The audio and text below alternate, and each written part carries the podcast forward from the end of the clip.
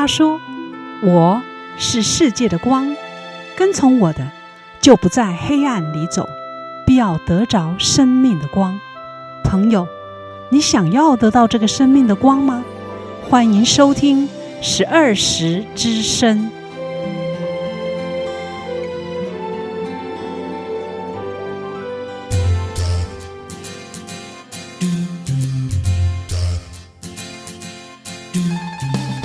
二十之声的听众朋友，你好，很高兴每个星期六的早晨八点，我们在长荣之声相会。最近呢，台湾的天气呢是好雨不断，带来不少的灾害。你还好吗？最近大家心里都有一股哀愁，那是因为呢，有一个平凡人，他走了，他走了，却是全民哀痛。他走了，是国家最大的损失。相信你也知道，他就是空拍的摄影师齐柏林。他在我们心中呢，留下了台湾的美丽，也让我们看到了台湾的哀愁。这么一位美好的身影突然离我们而去，空拍大师齐柏林，他多次历险摄影，让我们发现了台湾的美好，是让这样子的触动人心。可是，遭受到人为的破坏，又是到处触目惊心。台湾风雨的灾害年年越来越重，这样的事实呈现在我们的眼前。齐柏林拍下了台湾的这个影片，提醒我们要爱护自己安身立命的家园，要重视环保国安的问题。在齐柏林写的《我的心，我的眼，看见台湾》这本书当中。他说道：“他为什么会踏上了这个危险的空拍的不归路？那是因为在莫克拉台风、八八风灾之后，他就下定决心要拍这些影片。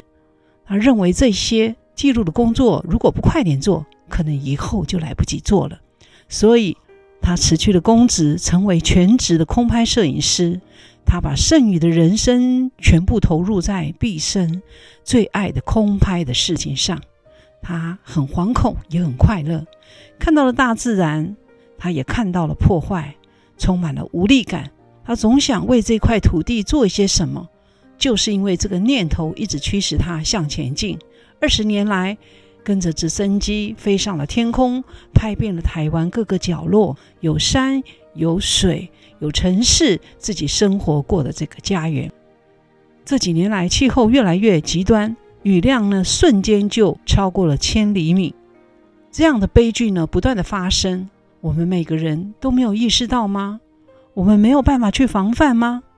所以齐柏林他拍的全台湾的空拍影片叫做《看见台湾》，他呢看见了大自然，二十年来空拍中，他常常发现。啊，人是这么的渺小，谁也没有办法掌握住什么，无法预知何时会离开。尤其他飞到了玉山啊，最高峰，气候的变化更复杂，需要完整的气候资料。但是他说呢，无论科技如何的发达，仍然无法预料到山顶上云何时会遮住阳光，何时会离开。在等待的时光当中。常常感到焦虑、不耐烦，但是呢，转念就想到，这何尝不是证明人类的渺小呢？你飞到了四千公尺的高空，却抵不住一片云的力量，生命也就是这样的难以捉摸。他发现高山逃不过人为的破坏，他在高空中看到全是高山上高山的农业、果树、蔬菜。高山茶园密密麻麻，看起来触目惊心。小山丘陵也是遭到破坏，山坡上挖了洞，有回填的垃圾。山头上盖满了各种的建筑，在地面上看起来是豪华别墅，在空中看起来，它就是顺向坡的危险住宅。小小的山头站满了大楼，这些都是违反自然、不健康的事情。所以呢，他。看到了这个台湾满目疮痍的家园，心里是这样的心痛。他又提到啊，人呢只在乎房子的价钱，是不是豪宅，景观好不好，却从来没有想过这些房子安不安全，对环境的破坏大不大。还有他提到了最令人感动的事，就是玉山顶上孩子们幸福快乐的歌声。马彼得校长他带着原声童声合唱团的小朋友站在玉山顶上唱歌，齐柏林飞上了山顶拍他们唱歌。马彼得校长呢是山中一个传奇，在他的坚持之下，这一些部落的孩子们资源匮乏，他们用最纯真的方式唱歌，唱出了无数的奖牌。马校长的和孩子们的故事深深打动了我们。啊，我们常常不知道去珍惜自己所拥有的，却常常去向往一些虚幻、转眼成空的一些事物。所以，为了拍摄这小朋友纯真的嗓音，还有考虑到光线的问题，他们会选择在日出的时候呢上山拍摄。所以，他们小朋友就要摸黑上山，只为了能在日出的时刻呢准时的到达山顶。日出之前，小孩子们呢在山上等，风很大，气温又低，云层又厚，直升机完全不能飞行。啊，齐柏林呢叫孩子们先忍耐，直升机呢一再启动开机又关机，玉山主峰上云一下子开，一下子又盖住山头。齐柏林很心疼孩子们受风寒，又不知道这个计划是不是能够成功执行，一直非常紧张。但是呢，马彼得校长说：“别担心，他要带孩子们一起祷告。”他们就站在玉山上祈祷，奇迹就这样出现了。祷告没有多久，天空就云开雾散，直升机飞上了山头空拍。齐柏林说：“他听不见他们的歌声。”但是他们唱歌的表情是幸福快乐的，对他们来说呢，生活是如此的艰困，一点点的快乐就是天大的祝福。今天我们在节目的首先呢，就带来这些孩子们的歌声啊，这首歌就是《乘着气球上天空》，他们呢描述。孩子们想象的天空里有许多的盼望，有许多的憧憬。这也是齐柏林最喜欢的一首歌。这首曲子最能够描绘他在山上翱翔时的感觉啊！这天空是这么的神秘啊！小朋友都很想去游玩，乘着一个大气球航向神秘的天空，随风呢飘向了天空，越过山，穿到这个云霄里啊！这天空上是多么的神秘。而这宇宙是多么的可爱，有那么多的宝藏，这都是上帝赐给我们最美好的礼物。我们在网络上啊听到了这首歌，带来给我们十二时的听众朋友一起分享，乘着气球上天空。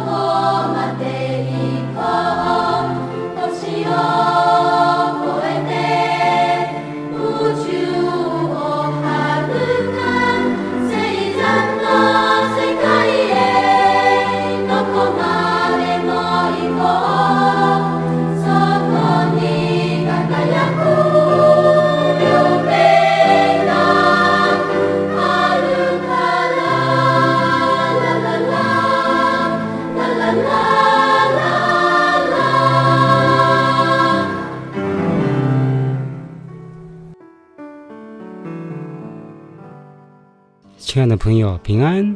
今天的短文主题是“主改变了我们的婚姻”。这文章由台湾首府大学的廖坤熙教授撰稿。主是什么意思呢？简单地说，主就是指主人、主宰，或是专指神的意思。基督信仰者常常称呼上帝或耶稣为主。今天的主题，主改变了我们的婚姻，就是指上帝或耶稣改变了一对夫妻的婚姻。这对夫妻是许心在与吴明伦伉俪，他们婚后发现彼此的喜好、个性、价值观完全不同，于是冲突纷争不断，几乎分道扬镳。幸好认识主耶稣，婚姻才出现转机。于是整个家庭蒙受很大的祝福，婚姻幸福美满，事业蒸蒸日上，孩子也有杰出的表现。主耶稣确实改变了他们的婚姻，这是一个真实的见证。相信发生在他们身上的奇迹。也能发生在你家庭里。婚姻是上帝所设立的，神借着婚姻带给人祝福，而夫妻间的关系，正如圣经所说的，是伴侣，是帮助与亲密，是好的无比的关系。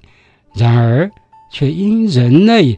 始祖亚当、夏娃犯罪，导致婚姻品质下降，家庭失和。以台湾为例，二零一五年平均每天有一四六点四对夫妻离婚，平均约每十分钟就有一对夫妻离婚，高居亚洲第一。婚姻造成许多家庭破碎。这实在令人惋惜。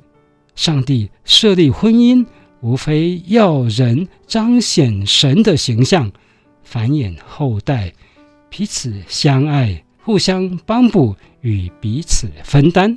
正如创世纪第二章二十四节所说：“人要离开父母，与妻子联合，两人成为一体。”又如以弗所书。第五章第三三节说：“你们个人都当爱妻子，如同爱自己一样；妻子也当敬重她的丈夫。”这些经文都再再说明了夫妻关系是合一的，是互相的，是相爱的，与责任共同承担的。然而，因人的软弱，导致婚姻产生许多问题。正如俗话说：“夫妻相爱容易相处难。”婚后面对现实生活，需要共同承担时，难免会起冲突与纷争。根据研究报告显示，台湾的离婚原因前五名分为家暴、外遇、恶意离弃、个性不合与婆媳问题。这些因素。多跟双方不愿承担责任与彼此不相信有关。然而，人若愿意与神连结，回转归向神，这些问题就可迎刃而解，婚姻生活也会改善。因为婚姻是神设计的，它是保护者，也是帮助者，因此。当冲突来临时，神能居中协调化解纷争，让夫妻愿意低头退让，虚心检讨与修补裂缝。这就是为什么基督化的家庭较少离婚的原因。这不是因为他们没有发生冲突，而是发生冲突时，他们有能力化解，因此婚姻可以长期维系。离婚率自然降低。欢迎你继续收听以下的精彩采访，愿上帝赐福你，愿你平安。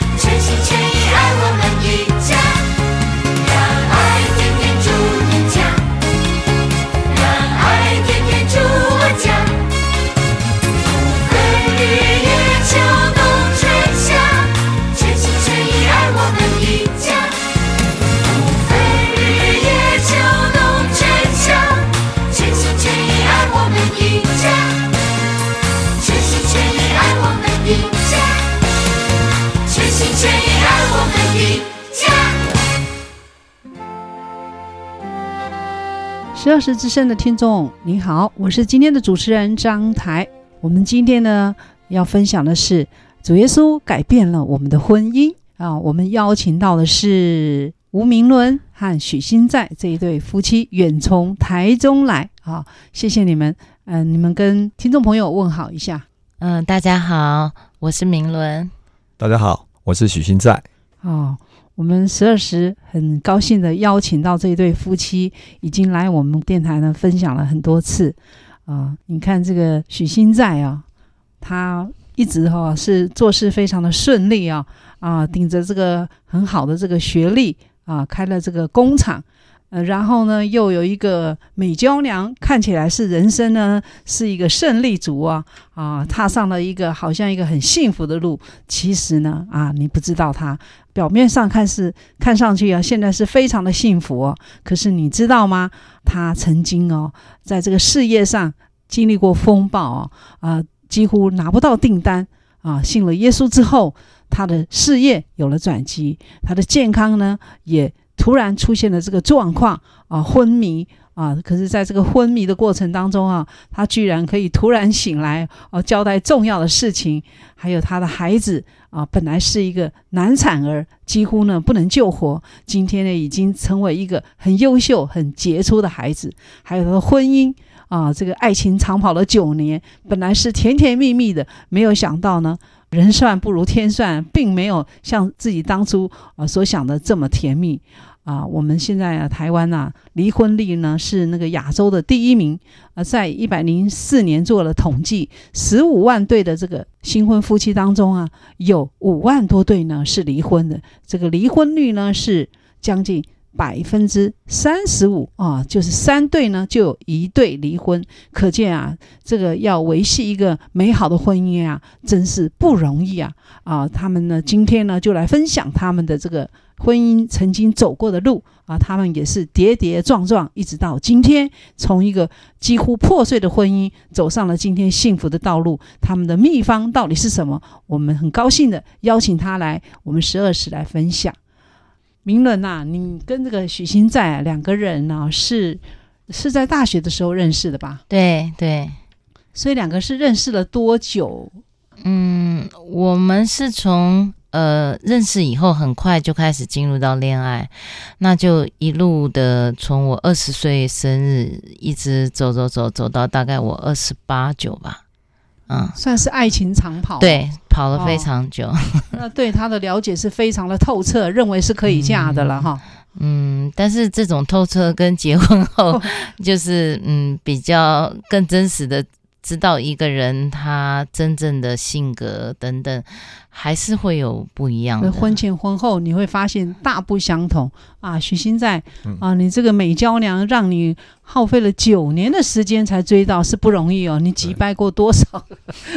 哦，她是我恋恋爱的第一个女朋友。哦，哦，第一个啊，对，所以你也是花了很多的功夫哦。哎，对。你以前是用什么功夫把他追到的？呃，那个时候我们在成大认识哦，然后那时候就是我们就约他每天就晚上去吃饭哦，对，然后吃吃吃吃就吃出感觉出来了，然后就开始交往了。哦，对，那是民国七十五年的事。所以你认识他之后就花了不少功夫哦。那时候你们这个九年的时间都是。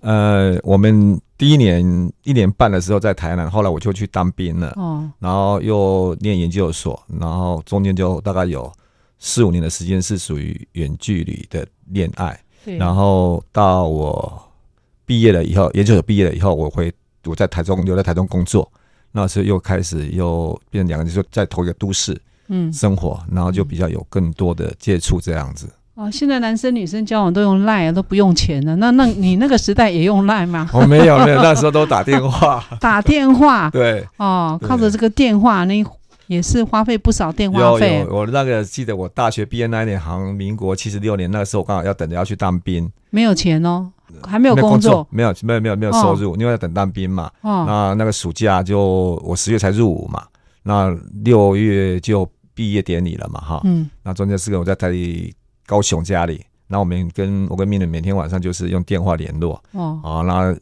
一打，哇，每天晚上九点一直讲讲讲，就讲到十点多哦，然后每天打打打，然后讲不完的话，甜甜蜜蜜讲不完的话哈，然后讲到当月电话账单的时候，我妈看到就吓坏了，破我们家的记录，快将近五千块。的电话五千块，那时候公务人员一个人月薪水多少钱？哎，大概七八千块而已。哦，你的所有讲到半个月的薪水了。哦，半个月的薪水 哦。那这个爱情可以当饭吃。那两个人就是讲不完的话。对，婚前有讲不完的话，很想听他的声音。哦，啊，所以觉得哎，很喜欢这个名伦哈。对对。那你们两个爱情长跑了九年哦，终于结婚了，不容易哦。对。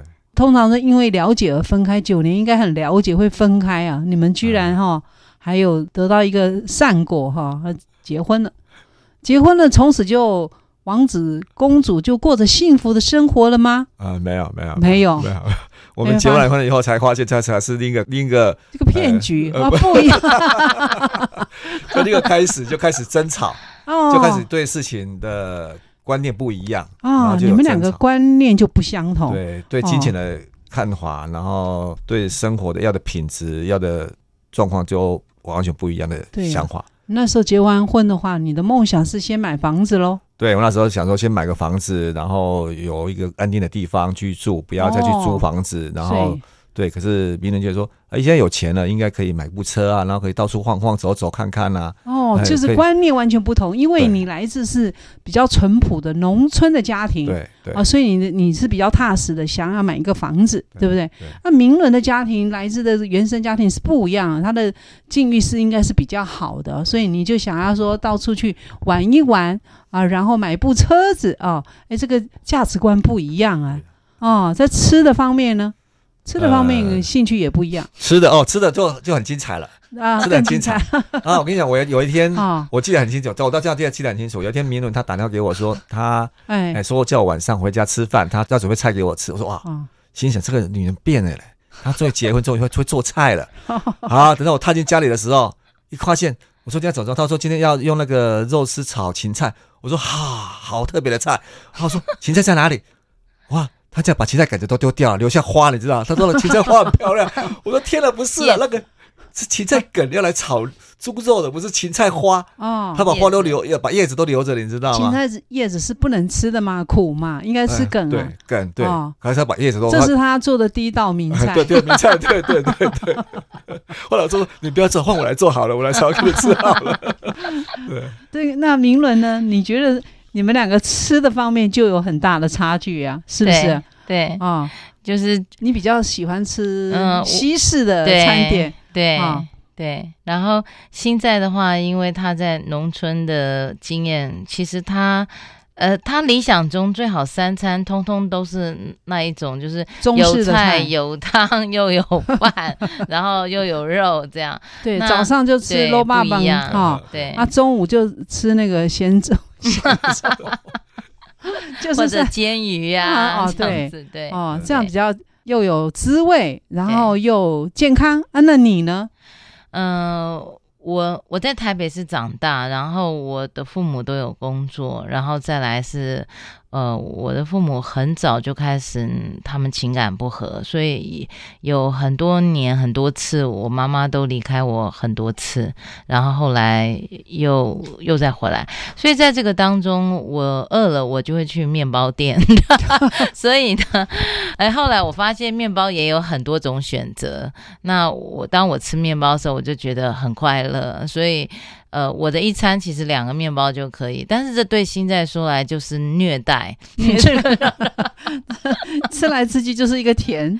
那你觉得，哎，这个 这个面包很香哦，很很好吃，对，完全不一样。你喜欢吃面包，所以这样生活这个习惯都不大相同。你觉得对你们的那个婚姻生活会不会有影响啊？有很多影响啊，而且特别是那个时候没有信主，所以每一个人都很自私，所以，所以就是在我的想法是，嗯，我当时认为说。我活在这世界上，并不是为了要负责你的中餐 这样子，所以我会认为我我的中餐很简单。那如果你也要吃面包，我就再多买两个。那偏偏他的答案是相反的，所以我就会有一种觉得，那对不起，我没有办法了。这样对，所以呢，生活上有很多的观念都不相同，嗯，差很多，哦，差很多。所以你很多的那个。观念也不同。那个心在是来自一个很淳朴的这个家庭。心在你的爸爸妈妈是很淳朴的一个在种田的嘛，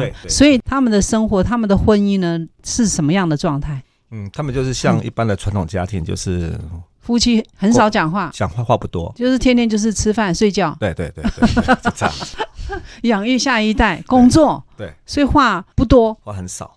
而你觉得夫妻如果不说话，话很少的话？你觉得这样的家庭会不会对你有一些影响？会不会变成你不爱说话？呃，对，会变成我，我也是比较喜欢沉默这样。沉默，你会不会跟就是跟同学在一起也是属于花少一族的？呃，同学在一起的时候反而不会，因为同学在一起可能有哦，无所不谈。对，有有焦点，有有目标可以谈。那你的爸爸妈妈，你觉得他们的个性、他们的婚姻对你有没有一些许的影响？嗯，我从我爸爸身上看到说，婚姻的过程里面就是就是忍耐，忍耐，对，忍耐。所以你觉得你有没有学到你爸爸的忍耐？呃，我学的还不够透彻，还不是够透彻。那妈妈呢？我妈妈算是比较算是比较强势一点点，因为我爸负责赚钱。那我妈就负责管钱哦，对，妈妈管钱，那管钱就是有权利啊，对对对对，哦，对，你觉得也是会影响到你，所以如果你碰到你的另一半比较强势一点，你可以接受吗？呃，其实我刚在视频的时候，发现他是一个很温柔的人，哦。啊，所以婚前你觉得他很温柔，对对对，然后都都可以都可以都可以，都可以都都没都这样子，然后结婚了以后发现不是，他想样样都主导。样样都、哦、都都要主导你，对，都要要我听他的。狐狸尾巴露出来了，结婚之后才发现狐狸尾巴。所以你觉得婚前他是很温驯的，对，是很温柔的，是很随和的，对啊、哦。结婚之后你会发现这个女人呐、啊、很强势，想主导你的一切，你受骗了，受骗。那明伦呢？那你觉得婚前的许心在和婚后的心在有什么不同呢？嗯，我的感觉跟他对我的感觉也会有一点像，就是。呃，就是这个人怎么完全不一样了？对，我觉得他婚前他很专心的倾听，很听呃，然后他、嗯、他会问我想要干嘛，呃，然后他很注重我的快乐，对，然后就是服务的很好，这样。可是到了婚后，我觉得就是嗯，差别很大，会变得比较单调，然后他也因为忙跟累在工作，他可能就。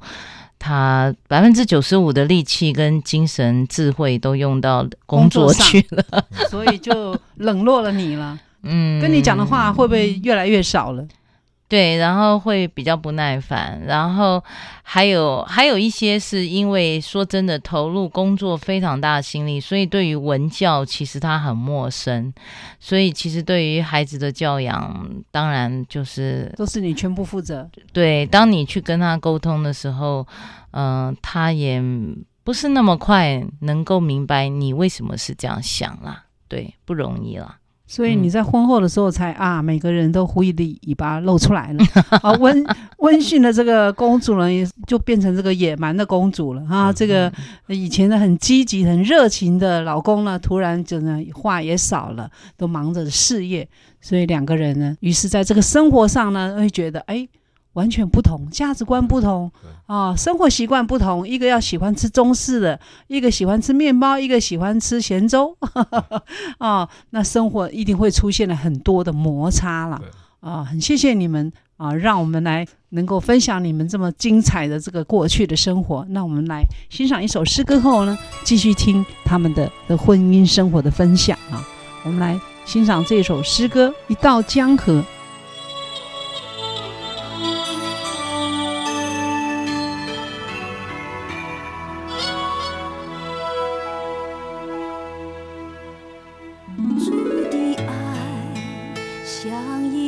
江河饱浊能力流到万民，它是光，照耀我的生命。敬拜主，高举他的生命。主的灵，风吹我。忧伤破碎的灵，它是我，掌管我的心灵。亲爱主，愿你从天降临，一道江河流呀流呀，流到丰盛的生命，颂赞奇妙荣耀的生命。我灵歌唱唱呀唱呀，唱到灵里都欢喜。主圣灵现在来掌权运行，主的爱像一道江河，饱浊能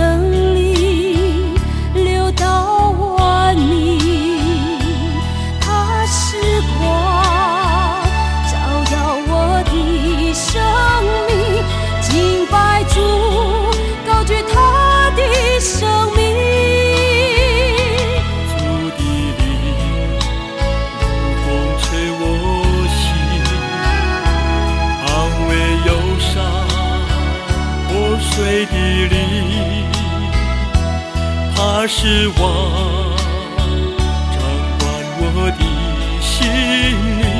亲爱主，愿你从天降临，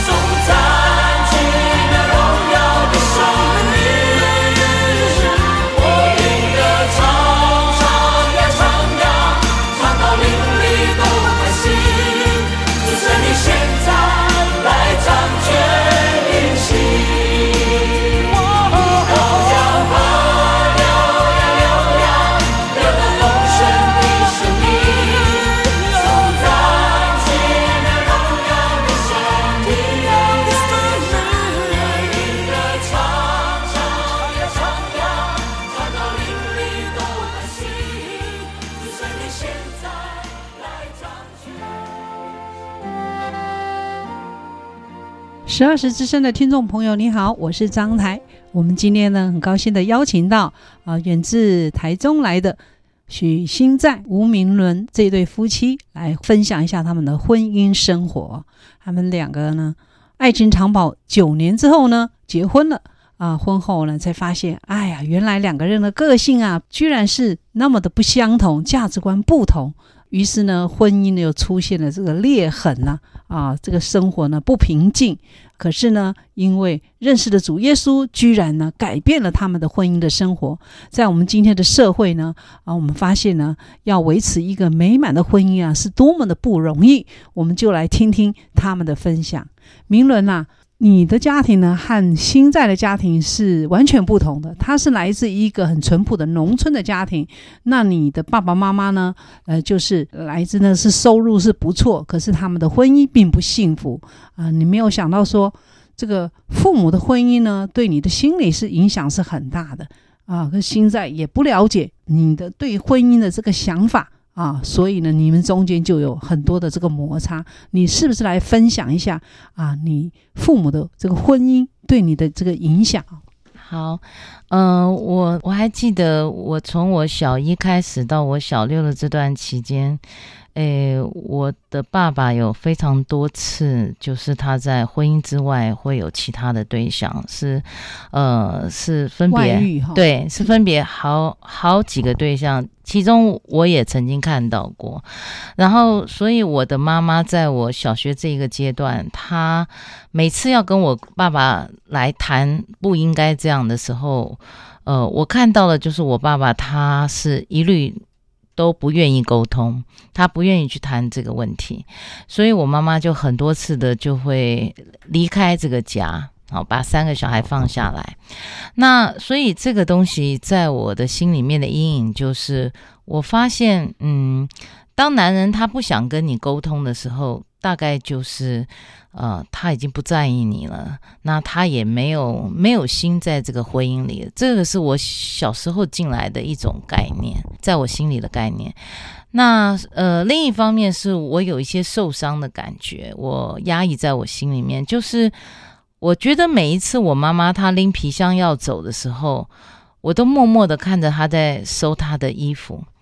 那我也会求她不要走，因为我才小一二。那这样在我小学里发生好几次，所以其实那种他走了，我要面对下面几个礼拜、几个月他不在，其实我我的心里第一是彷徨，第二会觉得说，为什么你们要决定这样子的处理，以至于。伤害到我，但是那个那个时候是那个年代，你没有胆子，你可以去跟爸爸讲的，对。然后再来一点是，我我觉得我没有价值，因为我觉得如果你们很看重我，或者妈妈你很看重我，你会为我牺牲，你会为我留下来，好，你会更有耐心。所以这些都影响到我成长的一些很重要的一些自己比较深层的一些。价值概念，所以当然，当我愿意跟新在呃谈九年恋爱，并不代表说我对婚姻很有安全感。那因为我们很专一的谈，所以结婚可以，但是在我心里是觉得，一个可以到白头偕老的婚姻几乎是神话。在我心里想是且战且走，所以这跟主耶稣所认为的盟约是。差非常多的，那所以我非常不愿意生孩子，对。啊，因为我自己童年时代，我很知道那在这种不好的父母的这种感情状况下的孩子，其实是真正的痛苦是到青少年，因为你比较懂事，你会觉得你是有瑕疵的，但是这个瑕疵并不是你造成的，是你父母造成的。嗯，可是当别人来。嗯，跟你谈到这个部分的时候，你就有一种羞耻感，你会觉得这是我很无奈的事情。哈，那所以在这样的背景之下，我在婚姻里面，其实我一直很盼望，我我最盼望是对方送给我的礼物，就是好好的、很真心的，呃，愿意跟我谈，然后呃，就是他能理解我为什么这么说，呃，因为嗯，这样的态度会让我觉得有安全感，还有我有我有价值，因为我觉得你很在乎，是对，所以呢，嗯，没有想到说父母的不和啊，对你的心理的伤害是非常的大。啊、哦，非常的大。我想这个一个小孩子是承受不了的。呃，父母呢，如果我离婚的话，当然双方都很痛苦了。其实最痛苦的是小孩子。是啊，今天呢，新在呢能够在这里呢呢分享他这个受伤的记忆，因为呢主耶稣呃介入了他的婚姻，所以他以前的一切的羞辱呢都变成了荣耀。他今天愿意在这里分享呢，就是想让我们听众朋友呃，如果。你的婚姻呢，也不是那么的顺利的话，我们来听听新在和明伦他们曾经走过的坎坷的路啊、哦。那你们在这个生活上啊，啊、就很多的观念也不同啊，来自的家庭是大不相同，一个是淳朴的家庭，一个是一个很不安全的这个家庭，所以影响到你们的这个婚姻的生活，所以你们中间就出现了这个裂痕，是不是？那心在你你们呢出现的这个裂痕呢？是怎么样的状况？你可不可以来分享一下？最激烈是到什么样的地步？我们刚结婚的时候，那个时候几乎是常常吵架，然后吵到很凶很凶，什么都可以吵啊，对，哦、什么都可以吵。然后我们刚好住在大楼里面，所以几乎我在想，整栋大楼跟隔壁大楼都大概都听得到我们在吵架的声音。声，对，然后你会发现你已经，你会发现两个都是很有个性的人对哦。然后吵架以后。就是冷战，哦，就不讲话，不讲话，对，两三个月都不讲话。这个女人会受不了，男 男生可以去工作，那女人就很受不了了。对，冷战你赢喽，最后是谁低头呢？呃，通常别人就是说，他会跟我说：“现在你要跟我讲说对不起。”哦，啊，说哦，说好好对不起。他说你要诚心一点，你要诚恳一点。我说好，对不起，对不起你，我就会讲这样子。对，然后对不起的以后，然后就开始慢慢又复合，复合了，然后就。呃，过去的不好。那你还不错，还会说对不起。有的人打、欸、没有他打死了都不说。他会要求我跟他说对不起。哦。他说你要跟我说对不起。哦。啊，我就我想说对对对对。哦，所以你们就常常吵架。对。啊，吵架。那有没有说吵到一个地步，说我们分手？有。哇。我们吵到最凶的时候是吵到要离婚。哦。然后。那你怎么有这么大的勇气？你来自这么淳朴的家庭，你爸爸妈妈不可能说我们离婚吧？两个字都说不出口了，哪来的勇气？就吵到吵到最后说，让我们受不了了，受不了了。他说离婚，那我说好，那离婚，我就马上跑到电脑上面去，把那个进到台中市的那个户政事务所系统，把离婚证书印出来，我就给别人说，你这只要在上面签名，你签完名就换我签名，你就成交了，就拜拜了，这样子。哇，这么严重呢？对，后来别人把那离婚证书拿去。就他冷静了以后就，就就把它搓掉了。所以比较起来，明伦是比你更理智一点哦。对啊，对，他是他想说怎么样吵架都不要随便说这个离婚，不然都是后悔。那明伦，你为什么说面对他跟你挑战，说要跟你离婚，你可以做到这么理智呢？你有没有想跟他离婚？呃，我我觉得那第一个是，嗯，我那个时候已经开始接触福音了，但是。我还不是尾声的这么深，但是我已经慢慢知道离婚是一个不讨神喜悦的事情，所以第一我也不敢。然后，所以我当时做了一个祷告，我跟神说，我从现在开始我不再主动提这两个字。那如果如果对方提了的话，而而且他很坚持的话，那么神你要为我做主。好，然后但是呢，我最少就是我不去提这两个字，呃，那我也看见神就就会开始工作，所以我们中间有一段时间就是一个不明状态，但是最少两个人都没有再提这两个字了。好，好，然后那么第二点就是因为，嗯，我这一生的第一个最大的困难就是我父母所为我造成的一个背景。那这个是我没有办法再努力去回转改变了，所以在很多次困难里面，我都看着我我儿子的的脸，我都心里在想，我的人生要再复制一遍在他身上吗？我好不容易的比较明白是怎么一回事了，但是我的婚姻还有很大的痛苦，就连我渐渐明白了，我也不是立刻就能够。呃，从这个婚姻里走出来，那我更没有把握。如果这样的事情在我儿子身上，他会不会付比我更大的成本？好，是这个这也是我不敢的。对，嗯、那这两点，感谢主，我觉得神都有美意。一个是我这么不想生孩子的，居然生了个孩子。好，然后如果我没有怀孩子的话，没有生下来的话，我我想照我的个性跟他的个性，我们一定是离了。啊，呃，所以也感谢神，神其实都知道我们的软弱，可是他在这个当中都有伏笔，就是只要你嗯有耐心，他绝对会做得很美，但是需要一个过程啊，就是这样。谢谢。所以你接触了这个福音，本来对这个婚姻是从来不抱着希望，因为父母啊，这个婚姻给你带来这个伤痕，但是你同时也给你一个警惕。啊，你说父母的婚姻呢，如果出现裂痕的话，孩子是很难过的，所以你也更加的小心警惕，所以也这是也变成了你更理智了，对不对？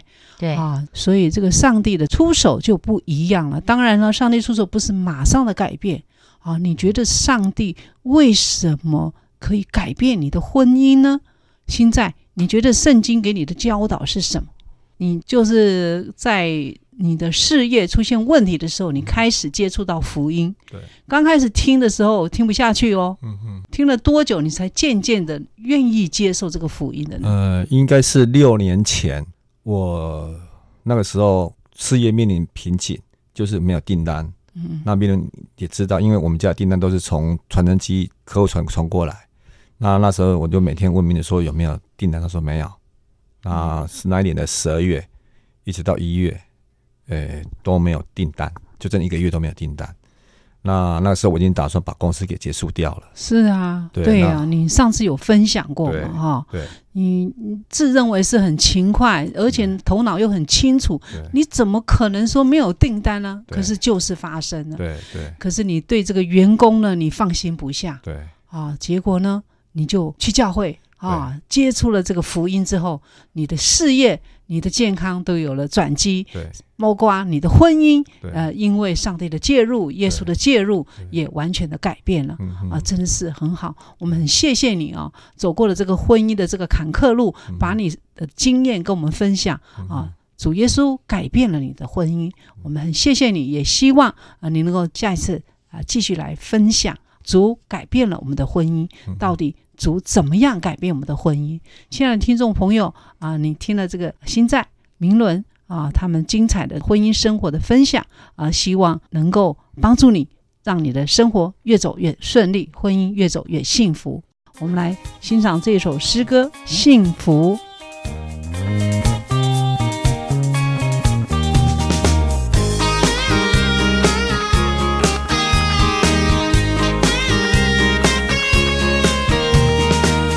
想象中有一个幸福天地，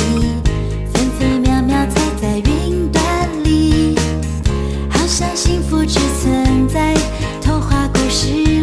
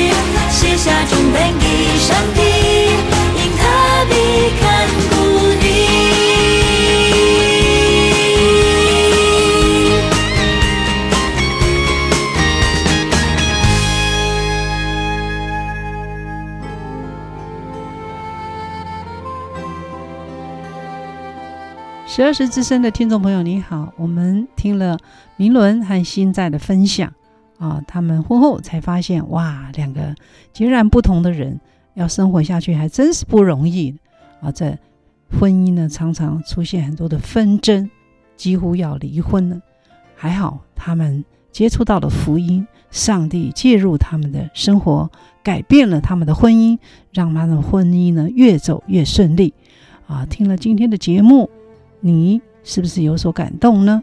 啊，也希望你跟我们一样啊，有什么困难，有什么心情，可以跟我们一起来分享。星期天的早晨十点钟，也欢迎你来到我们的十二时教会啊，来认识主耶稣，可以成为你一生的祝福哦。上帝祝福你。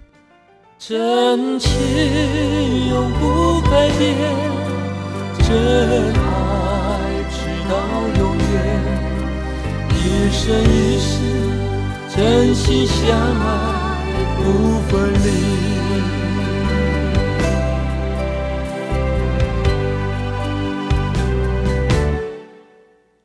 一生中最传奇，就是我遇见了你，你的温柔，你的美丽，着迷。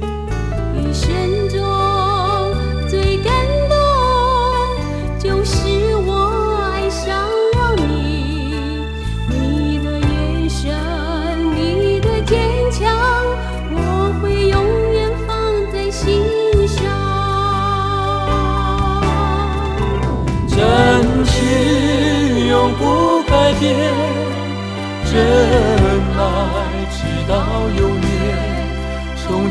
以后，我们将合而为一，